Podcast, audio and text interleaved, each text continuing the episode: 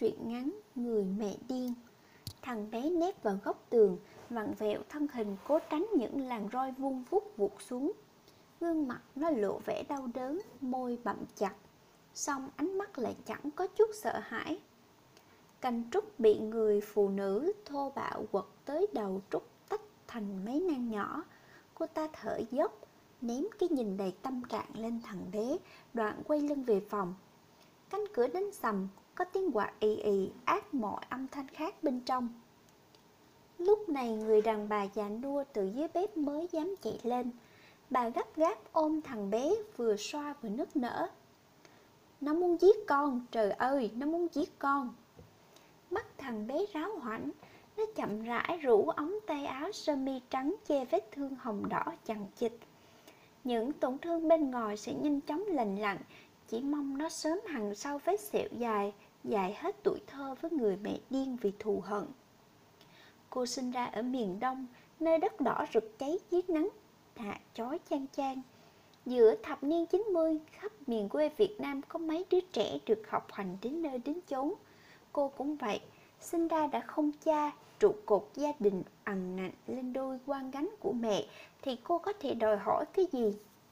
Cô luôn nhớ gương mặt mẹ khi ấy, chưa tới 30 đã xuất hiện vết chân chim nơi khóe mắt, cái nắng ăn mòn làn da bà đen sạm nát khắc khổ của bà khiến cô tự nhủ bằng mọi giá phải kiếm thật nhiều tiền. Cái nghèo không ngăn được nét đẹp trời ban. 15 tuổi cô trở thành hoa khôi của xã. Mỗi lần cô mặc áo bà ba, che nón lá ra chợ huyện, lại có khối chàng đuổi theo tán tỉnh, tự nguyện trồng gốc si. Xong cô chẳng buồn nhìn họ. Trong tiềm thức cô chỉ cần tiền, không có cần tình nhưng cô ngồi nhan sắc trẻ trung mơn mẫn thật chẳng còn giá trị đáng ngưỡng mộ nào. Cô biết điều đó nên đặc biệt chăm sóc tốt bản thân, chờ cơ hội để đổi đời. Năm đó ngồi vườn từng chùm hoa lê kim mai chen nhau treo lủng lẳng, người phụ nữ ấy xuất hiện đạp lên cánh hoa tươi vừa bị gió thu làm rơi rụng. Chị ta thường bắt chuyện với cô ngồi chợ, mấy lần gợi ý giúp cô thoát nghèo. Cô có lý trí, cô nhạy cảm, cô mơ hồ đoán được mục đích của chị ta. Xong cô không thắng được sự cám dỗ của vật chất xa hoa chống thị thành. Cô lặng lẽ gói ghém hành lý, để lại mấy chữ cho người mẹ già khốn khổ. Cô tự thề với lòng sẽ mang thật nhiều tiền trở về. Lần đầu tiên của cô trị giá 5 triệu đồng. Một cuộc giao dịch đau đớn đã kéo cuộc đời cô gái quê bước sang bước ngoặt lớn. Người bình thường sẽ cảm thấy tủi nhục, riêng cô bình thản như không. Không phải cô không có danh dự, đơn giản thứ cô cần còn quan trọng hơn danh dự. Chị ấy vào nghề sớm hơn cô, hơn nữa thanh xuân làm trò chơi trên tay bọn đàn ông lắm tiền hôm của lạ. Chị nhận ra bản thân cần lắm một cái ôm ấm áp. Hậu à, em mới hai mươi mấy, từng trải bấy nhiêu cũng đủ rồi, dừng lại đi em, kiếm nghề lương thiện mà làm. Chị vỗ vỗ bờ vai gầy trắng nõn của cô, trong căn phòng trọ mờ mờ nhờ ánh đèn đường hắt qua cửa sổ, chị không trông rõ biểu cảm của cô. Em thực sự có thể quay đầu sao? Cô trả lời như tự mãn mỉa mai mình. Gần 3 năm bán đi tất cả giá trị của một con người, cô có đầy đủ vật chất. Đều do mấy gã đàn ông đạo mạo ưa ngọt mang lại. Tuy còn trẻ nhưng cô rất điêu luyện trong chuyện dụ dỗ đàn ông. Cô gửi một ít về quê nhưng lần nào mẹ cũng trả lại. Cô thực sự không hiểu, chẳng lẽ con người có thể ăn danh dự để sống? Nghĩ tới căn nhà dột nát, mưa to gió lớn, mấy cây cột lung lay chực chờ đổ sập lòng cô chua chát. Sống trong nỗi sợ đói lại bị cái chết chực chờ đổ xuống đầu, sao sung sướng bằng mỗi bước chân đều lên xe xuống ngựa. Chỉ cần em muốn, có gì em không làm được. Chẳng qua tại em chấp nhận để đồng tiền dẫn lối. Trong bóng tối cô nhếch môi cười. Thật khó ngờ chị ấy hiểu cô như vậy. Phải, cô ghét cái nghèo Ghét ánh mắt lấp lánh của bọn con gái khoe mẽ hàng hiệu cha mẹ mua cho. Chúng nó hơn gì cô. Chúng nó có bao giờ tự nỗ lực để mua thứ mình thích? Chẳng qua chúng được số phận ưu ái. Hết tháng này chị về quê Có thể ba má không tha thứ. Nhưng đi đâu làm gì người ta cũng không bao giờ vứt được Cái nơi chôn nhau cắt rốn. Chị nhớ lắm tiếng cười giòn tan bên bờ ruộng mùa gặt. Chị nghẹn ngào bỏ dở câu nói, Cô trầm mặt sâu lắng rồi trái tim lạnh lùng mới khẽ nhói một cái. Thực sự cô cũng bắt đầu thấy trống trải. Sài Gòn những cơn mưa bất chợt, Ngồi trong taxi, Ngắm cuộc đời mỗi người tựa giọt nước bé nhỏ trong suốt kia, Chỉ cần rơi xuống đất liền đục ngầu. Hòa lẫn vào hàng tỷ giọt nước khác. Cô không thích bị vùi dập, Sống trong buồn nhưng cô biết cách leo lên vị trí cao, Hoặc ít nhất cô không cần đứng đường. Mãi suy nghĩ Xe dừng lúc nào chẳng hay, Cô bung dù bước xuống trước khi anh tài xế kịp vòng qua mở cửa. Chiếc xe màu vàng nhanh chóng vút đi, Chợt thấy bầu trời trên đầu xám xịt, Đen tựa quát hướng mình. Cô khẽ cười Đường lúc ấy Một chiếc xe đạp leo lề tông thẳng vào người. Cô khuỵu xuống vỉa hè lạnh đanh Cái dù bật khỏi tay nằm lăn lóc. Chàng trai gây tai nạn hốt hoảng chạy qua đỡ cô dậy. Xin lỗi, xin lỗi. Liếc nhìn tờ báo đang lật ngay trang Học hành tìm việc bị nước mưa làm ướt sũng. Tô có vài tờ bạc gió dính vào cột điện Cô nhàn nhạt quát mắt. Tôi ổn. Chợt nhớ cuộc hẹn với khách, Cô vội vàng nhặt chiếc dù chạy thật nhanh vào khách sạn, Mặc kệ chàng trai với gương mặt tái xanh đang ngỡ ngàng bất động Buổi tối sau cơn mưa, thời tiết trở lạnh, Cô cẩn thận nhét mấy tờ 500 ngàn vào ví, Rùng mình một cái liền bước nhanh ra ngoài. Gần đây cô có thói quen xong việc chính sẽ dứt khoát đi không ngoảnh đầu nhìn lại. Trong tâm thâm cô xuất hiện cảm giác nhàn chán.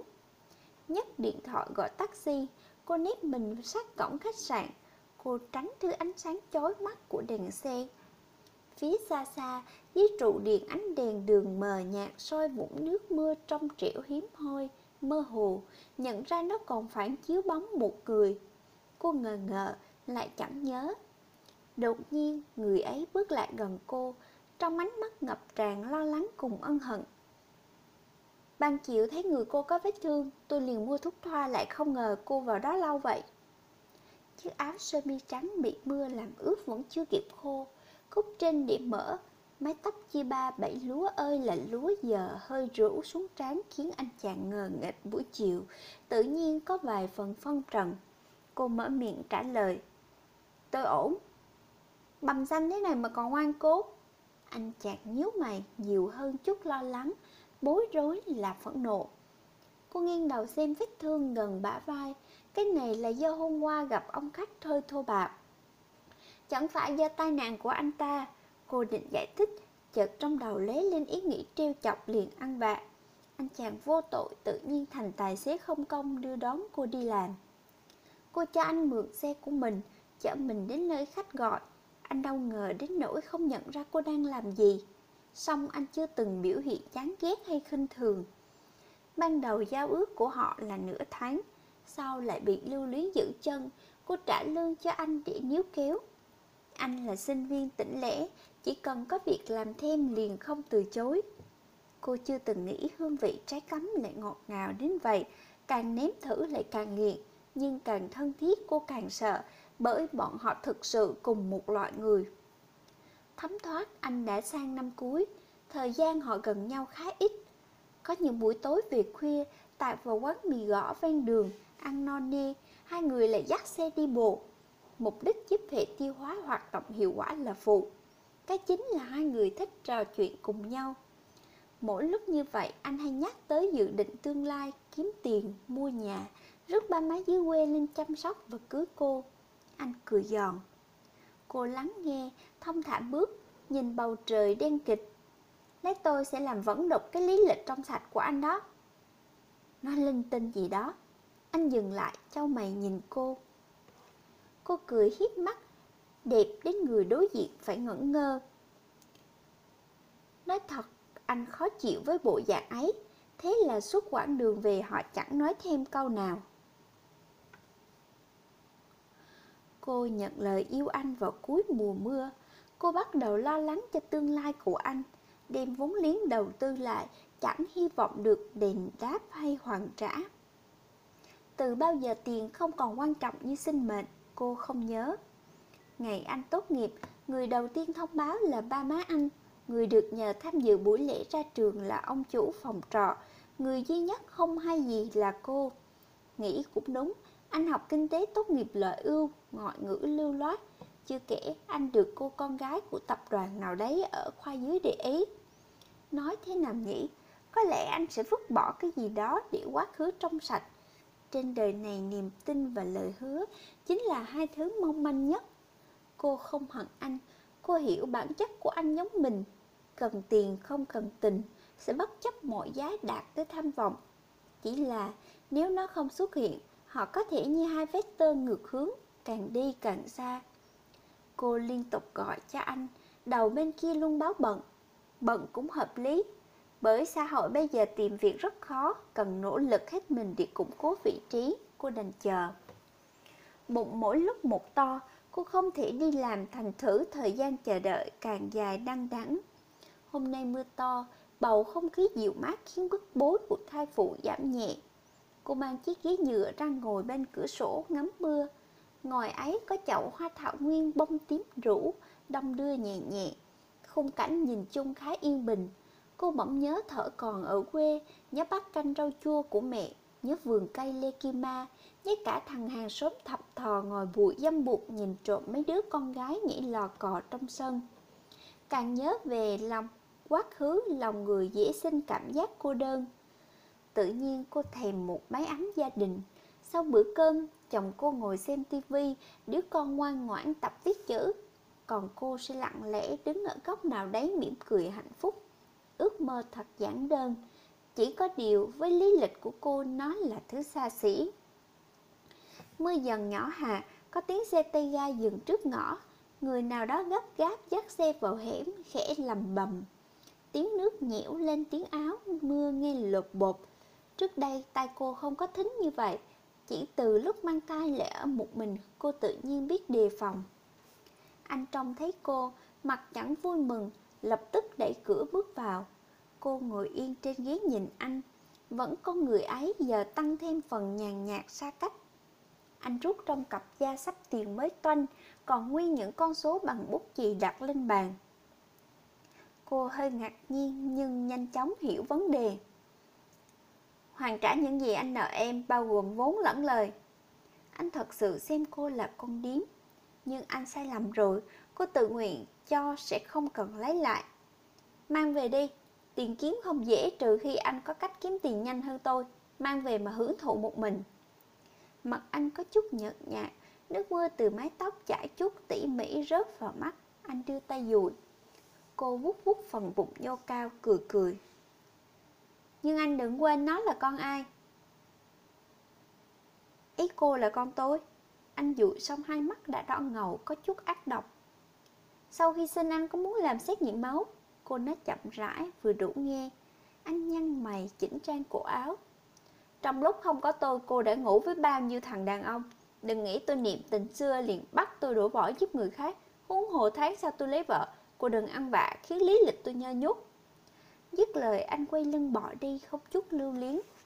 Cô ngồi gây khóc phòng Bàn tay đặt trên bụng rất lâu.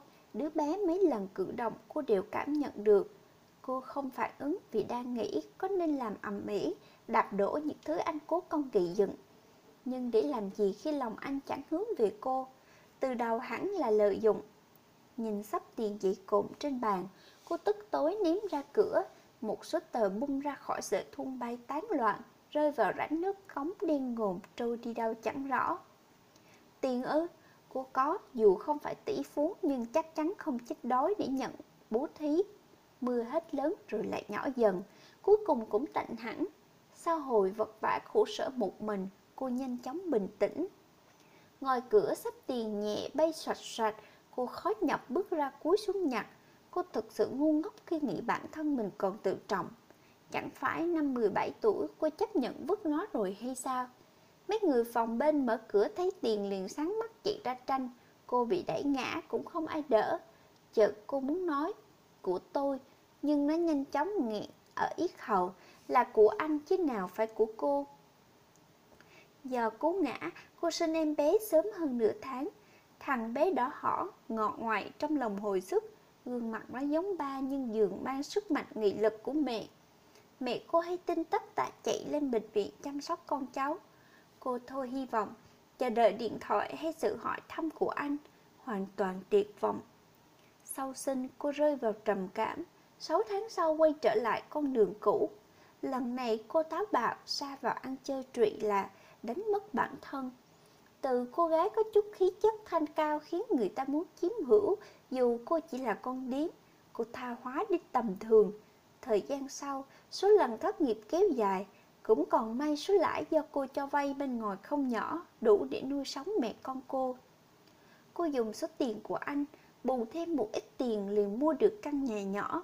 Hàng ngày nhìn đứa trẻ lớn lên giống ba, lòng cô phức tạp khó hiểu. Mỗi lần thằng bé ngọt ngào dỗ dành bà ngồi, cô nghe tim nhói đau. Ngày xưa anh cũng dụ dỗ cô. Thằng bé lanh lợi là đẹp trai, hễ mỗi lần nó nó liền lừa được con bé hàng số một phần kẹo. Có lần cô kìm không được tát nó một cái. Học giống ba mày lớn đi đưa phụ nữ à? Thằng bé ngơ ngác không hiểu lý do mình bị đánh. Lên 6 tuổi, nó giống anh như tạc. Mỗi lần nhìn nó, cô hận nhiều hơn thương. Có lần đi rước con, vô tình bắt gặp ánh mắt thâm trầm của anh lén nhìn nó qua kính chiếu hậu. Cô hận, hận lại không làm được gì anh. Cô lôi thằng bé ra đánh.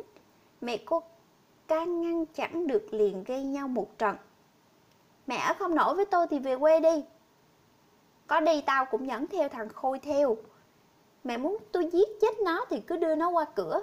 Cô nghiêm túc. Mày, mày điên rồi. Bà ôm thằng bé khóc.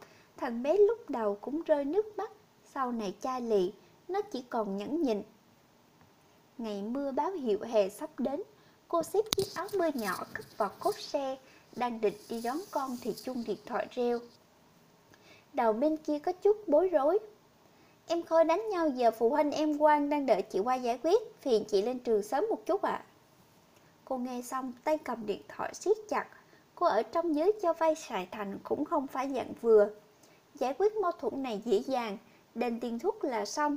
Thằng bé bị lâu về đánh một trận, nó nghiến răng chịu đựng, không van xin cũng không nói lý do. Đêm xuống thằng bé bò sang giường bà than đau, hai bà cháu lại ôm nhau khóc. Cô đứng ở góc tối, nước mắt tràn mi. Cô chẳng phải sát đá để không đau lòng. Nhưng nhìn thấy nó như kẻ bội bạc đang hiện diện, thử hỏi cô nên yêu thương nó thế nào đây? Có thể cô là người mẹ tồi tệ, đáng nguyền rủa nhất thế gian này. Thằng bé bị đánh nhiều hơn, dù nó đã cẩn thận không để phạm sai lầm. Dần dần nó hiểu, thì ra là tại gương mặt nó giống ba nên mẹ ghét. Nó chẳng biết người phức tạp cỡ nào, trong lòng nó thì thương hai người như nhau. Thằng Quang nói mẹ nó bảo, mẹ mày là con điếm thôi à, mẹ tao bảo phải tránh xa mày ra. Nó liền lao vào đánh thằng Quang, mặc dù nó chưa rõ quan điểm con điếm là con gì, nó chỉ cảm giác lời đó đang nói xấu mẹ nó, nó phải bảo vệ mẹ. Mấy hôm nay nắng gay gắt, cô thường ngủ dậy muộn nên trễ giờ đáng con. Mà không sao, thằng bé luôn biết cách bảo vệ mình. Lúc cô đến trường đã trễ 15 phút, thật là bình thường giờ này phụ huynh đều đón con mình hết. Nay có hàng trăm người chen chúc, chẳng rõ xảy ra chuyện gì. Xong cô chẳng quan tâm, chạy thẳng đến chỗ bảo vệ gửi xe, cô đảo mắt tìm thằng bé. Bác bảo vệ từ đằng sau chột cánh tay cô, mặt hiện tia lo lắng. Cháu Khôi bị tai nạn sao giờ cô mới tới? Cô nghe xét đánh ầm ầm qua tai, mất vài giây để bình tĩnh. Cô mở điện thoại, có mười mấy cuộc gọi nhỡ của cô giáo chủ nhiệm. Linh tính người mẹ báo điềm rủi, cô chạy tới xô đám đông dạt ra. Chính giữa, thằng bé người bê vết máu đang thêm thép trong lòng cô giáo. Trên tay nó cầm robot siêu nhân đỏ, không phải của cô mua. Là ai? Là ai? Vài phút sau xe cấp cứu tới, cô như người mất ý thức bị lôi lên xe. Cô ngồi một góc thất thần, tới lúc hoàng hồn nhìn thấy mấy chữ phòng cấp cứu đỏ chót, bàn tay lạnh ngắt của cô khẽ rung lên. Gần 35 năm sống, lần đầu cô thực sự biết sợ hãi. Cô là mẹ cháu Khôi, mau theo tôi đi truyền máu, cháu đang xuất huyết. Y tá vừa nói vừa ra hiệu. Cô máy móc đi theo, tới lúc giật mình liền ấp úng. Không được, máu tôi không có sạch. Y tá trợn mắt. Cô hấp tấp nói tiếp Nhưng nó có 3-10 phút Con tôi có thể đợi được phải không? Không, nó nhất định đợi được Y tá thở dài trở về phòng Cô nhấc điện thoại gọi vào số cũ đã lưu gần 7 năm Hy vọng anh vẫn dùng nó Hy vọng Đầu bên kia có chút mệt mỏi Alo Cô vào chủ đề chính Tôi, Hậu Con trai bị tai nạn đang nguy kịch anh có 5 phút để đi sang bệnh viện đối diện nhà anh. Đầu bên dây bên kia im lặng Cô sốt ruột quát lớn Nhanh! Tiếng tút tút kéo dài Vậy là anh tuyệt tình hơn cô nghĩ. Khôi, mẹ xin lỗi Là mẹ luôn đặt niềm tin sai người Phán cực tình cảm nào cũng thua Thua mất mẹ bây giờ thua mất con. Cô khuỵu xuống hành lang Nước mắt rơi lạ chả. Nhiều năm rồi cô chưa khóc Lúc bị anh bỏ rơi cũng chẳng rớt giọt nước mắt nào. Đến bây giờ cô nhận ra sự quan trọng của thằng bé thì đã muộn. Cô đứng lên cho tôi. Cô không có tư cách làm mẹ. Cô lấy quyền gì để khóc? Anh mặc áo thun khoác ngồi chiếc áo sơ mi, Quần sọc, Chân mang díp lào, Không còn bộ dạng nghiêm túc thường ngày. Cô nghe giọng anh tức giận. Thôi thúc, nở song vai vẫn run run. Anh đưa tay định vỗ về an ủi, Nghĩ gì đấy lại thôi. Sau khi thằng Khôi khỏi, Phải để nó theo tôi. Mất vài phút để cô bình tĩnh, Anh nói. Cô đứng phát dậy trừng mắt. Đây là điều kiện, Nhưng anh lấy tư cách gì dành con với tôi?